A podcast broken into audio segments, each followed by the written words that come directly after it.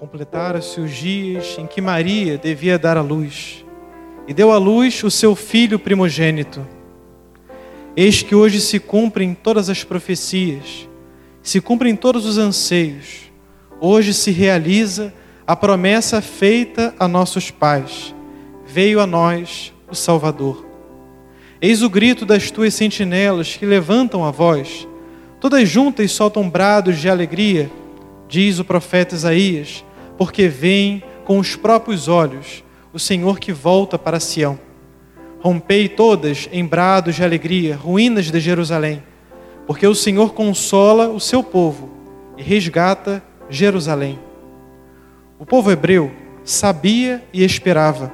Os pagãos necessitavam e desconheciam.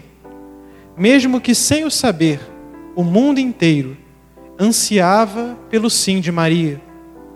Por isso, tão belamente diz São Bernardo de Claraval: Ó Virgem Santa, eis que te, é, que te é oferecido o preço de nossa salvação.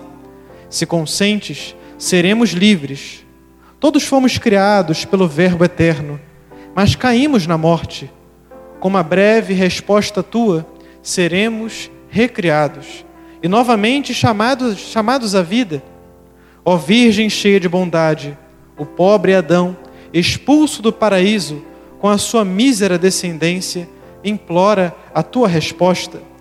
Abraão a implora, Davi a implora, os outros patriarcas, teus antepassados, que também habitam a região da sombra da morte, suplicam esta resposta.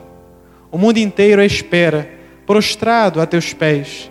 E não é sem razão, pois de tua palavra depende o alívio dos infelizes, a redenção dos cativos, a liberdade dos condenados, enfim, a salvação de todos os filhos de Adão, de toda a tua raça Profere a tua palavra e concebe a palavra de Deus. Diz uma palavra passageira e abraça a palavra eterna. Se a tua modéstia no silêncio foi agradável a Deus, mais necessário é agora mostrar tua piedade pela palavra. Eis que o desejado de todas as nações bate à tua porta. E eis a resposta da Virgem Maria: Eis aqui a serva do Senhor. Faça-se em mim segundo a tua palavra. E então um menino nasceu para nós, um filho nos foi dado. Ó admirável intercâmbio no qual Deus se fez homem para que nós pudéssemos ser filhos de Deus. E nós o somos de fato. Diz o salmo: O Senhor deu a conhecer a salvação, revelou aos olhos das nações a sua justiça. Os confins da terra puderam ver a salvação do nosso Deus. Do evangelho que lemos ontem à noite, relembra um fato muito interessante e providencial. O imperador César Augusto publicou um decreto de recenseamento do mundo, porque todos os povos estavam sujeitos a Roma. Cada súdito deveria ser inscrito na sua cidade natal, em obediência e também por providência, pois o prometido devia nascer em Belém. Com Maria grávida, José partiu para a cidade de Davi. Estando em Belém, completaram-se os dias em que ela devia dar à luz. Muitas vezes e de muitos modos falou Deus antigamente aos nossos pais, pelos profetas. Nestes dias, que são os últimos, falou-nos por seu Filho. Belém tornou-se um elo entre o céu e a terra. Deus tornou-se manifesto aos que o viam ouviam e tocavam. Como diria mais tarde a Filipe: quem me vê, a mim, vê também o Pai. José, preocupado com o nascimento do filho que Deus lhe havia confiado, sai à procura de um lugar digno para o maior acontecimento do mundo, o nascimento de Deus. Acaso não haveria lugar para aquele a quem pertenciam o céu e a terra? Não existiria na criação um lar para o Criador havia lugar para todos na hospedaria, menos para aquele que veio hospedar a todos no seu coração. Quando houver no fim do mundo o juízo final, podemos chamar o inventário final do mundo, talvez a linha mais triste da história humana será esta que lemos no Evangelho: não havia lugar na hospedaria. No dia do juízo, que essas palavras não nos atormentem. Veio para o que era seu e os seus não o receberam. Que depois de uma vida entregue a Deus, sem reservas, sem desculpas, com total entrega, depois de acolher o Senhor em nosso coração, sejamos consolados por estas palavras. Mas aqueles que o receberam e acreditaram no seu nome, deu-lhes o poder de se tornarem filhos de Deus. Como é triste contemplar o Evangelho e ver que muitos homens e mulheres ali, donos de casa, tiveram a oportunidade maior de sua vida e não acolheram Jesus. Como é triste isso. E nós também podemos cometer esse erro. Pedir a Deus a graça de nunca deixar de acolher a Deus em nossa vida, de ajudar a cumprir a Sua santíssima vontade. Sem opções, José e Maria decidem encontrar um abrigo numa gruta, onde os pastores costumam abrigar os animais nas tempestades. Ao entrar na gruta, Maria pôs-se logo em oração. Consideremos aqui os sentimentos que surgiram no coração de Maria quando viu o Verbo divino reduzido por amor dos homens a tão extrema pobreza. Era a primeira vez na história do mundo em que era lícito imaginar o céu em algum lugar mais do que lá em cima. Sempre que tomava o menino nos braços, Maria baixava os olhos para o céu. Quem o universo não podia conter, conteve-se nos braços de Maria, e ela com toda certeza o estreitava em seu peito. Beijava-lhe os pés, porque era seu senhor e seu rei, e beijava-lhe o rosto, porque era seu filho.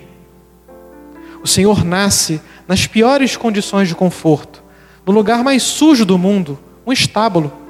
Ali nascera a pureza. O pão vivo descido do céu, deitado numa manjedoura.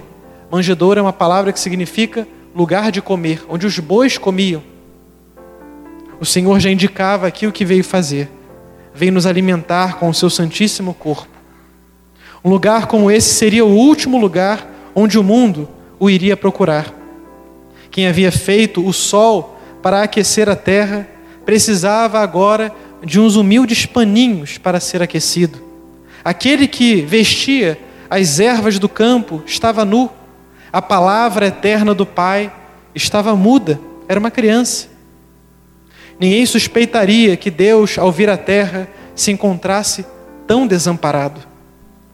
Nós podemos encontrá-lo pobrezinho e frágil, deitado numa manjedoura, alimentado por uma virgem mãe, guardado por um pobre carpinteiro. Esta palavra que dorme agora no presépio é aquela palavra poderosa pela qual tudo que existe foi feito, e sem ela nada se fez de tudo que foi feito. E é precisamente por isso que tantos não o encontram. A divindade está sempre onde menos se espera encontrar. O mundo pensa o justo oposto.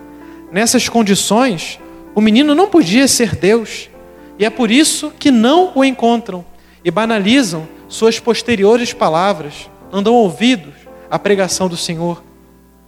Para encontrá-lo na terra, é preciso inclinar-se, que significa humilhar-se, diminuir-se. Por isso os soberbos não o encontram, estão sempre olhando para cima, e Deus se fez criança para que nós ajoelhássemos para encontrá-lo. Iniciou a sua vida cercado de animais, terminou a sua vida ao lado de dois ladrões. O primeiro não o acolheram, não acolheram o Senhor. E depois preferiram não tê-lo por rei. O pastor se mostra aos pastores. Estes recebem um sinal para encontrá-lo. Diz o Evangelho: Isto vos servirá de sinal. Achareis um menino envolvido em uns panos e deitado num presépio. Com isso prefigurava a sua morte, onde seria novamente envolto em panos na sepultura. Nasceu num lugar que não lhe pertencia, foi sepultado num túmulo emprestado. O Senhor não tinha nada aqui na terra. Para as mentes que só pensam no poder, é um esforço demasiado grande ver Deus limitar seu poder, sua onipotência, aniquilando-se a si mesmo. No entanto, para nós, isso é a maior prova de amor. O maior sinal da divindade foi sujeitar-se à ausência de poder. O brilho do sol não poderia ser um sinal, mas sim o seu eclipse. É isso que Deus fez. Deus, quando introduziu no mundo o seu primogênito, disse: Adorem-no todos os anjos de Deus. E assim proclamaram os anjos: Glória a Deus nas alturas e paz na terra aos homens de boa vontade. Quando Deus falou-nos por seu Filho, a história da salvação chegou ao seu apogeu e plenitude. No mundo coberto de trevas, Deus mostra-se luz dos povos. Cantamos aquela belíssima canção, Noite Feliz. A noite significa a escuridão do pecado, mas aquela noite em especial brilhou um raio de sol, um raio de luz, um raio de esperança que veio para nos resgatar. Nele havia vida, e a vida era a luz dos homens. A luz resplandeceu nas trevas, mas as trevas não a receberam. Deus não só indica o caminho que devemos seguir, mas caminha conosco. É luz dos nossos passos. Pelo mistério do Verbo encarnado, um novo clarão de esplendor de Deus iluminou a nossa alma, a fim de que, ao passo que ao conhecermos Deus de uma maneira visível, sejamos inspirados por Ele no amor às coisas invisíveis. Diz São Leão Magno, Papa, a festa de hoje renova para nós os primeiros instantes da vida sagrada de Jesus, nascido da Virgem Maria. E enquanto adoramos o nascimento de nosso Salvador, celebramos também o nosso nascimento. Efetivamente, a geração de Cristo é a origem do povo cristão. O Natal da cabeça é também o Natal do corpo. Embora cada um tenha sido chamado no momento determinado, para fazer parte do povo do Senhor, e todos os filhos da igreja sejam diversos na sucessão dos tempos, a totalidade dos fiéis, saída da fonte batismal, como nós o fomos, crucificada com Cristo na sua paixão, ressuscitada na sua ressurreição e colocada à direita do Pai na sua ascensão, também nasceu com ele neste Natal. Deus se fez homem, nasceu da Virgem Maria e hoje renasce na igreja. Não é uma simples comemoração, atualizamos este mistério. Nasceu para nós a verdadeira paz, a paz que procuramos, a paz que tanto ansiamos. Ora, no tesouro das liberalidades de Deus, que podemos encontrar de mais próprio para celebrar esta festa do que a paz? O que cantou os anjos, que o, que o canto dos anjos anunciou, em primeiro lugar no nascimento do Senhor, é a paz que gera os filhos de Deus e alimenta o amor. Ela é a mãe da unidade, o repouso dos bem-aventurados, é a morada da eternidade. Sua função própria e seu benefício especial é unir a Deus os que ela separa do mundo.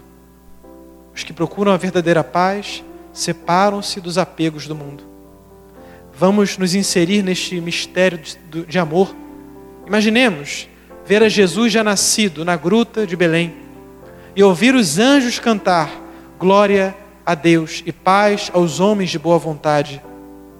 Quais não devem ter sido os sentimentos que então se despertaram no coração de Maria ao ver o Verbo divino feito seu filho? Qual a devoção e ternura de São José ao apertar contra o coração o santo menino. Unamos nossos afetos e piedade à Sagrada Família nesta noite tão feliz. Vinde adoremos o Salvador. Em nome do Pai, do Filho e do Espírito Santo.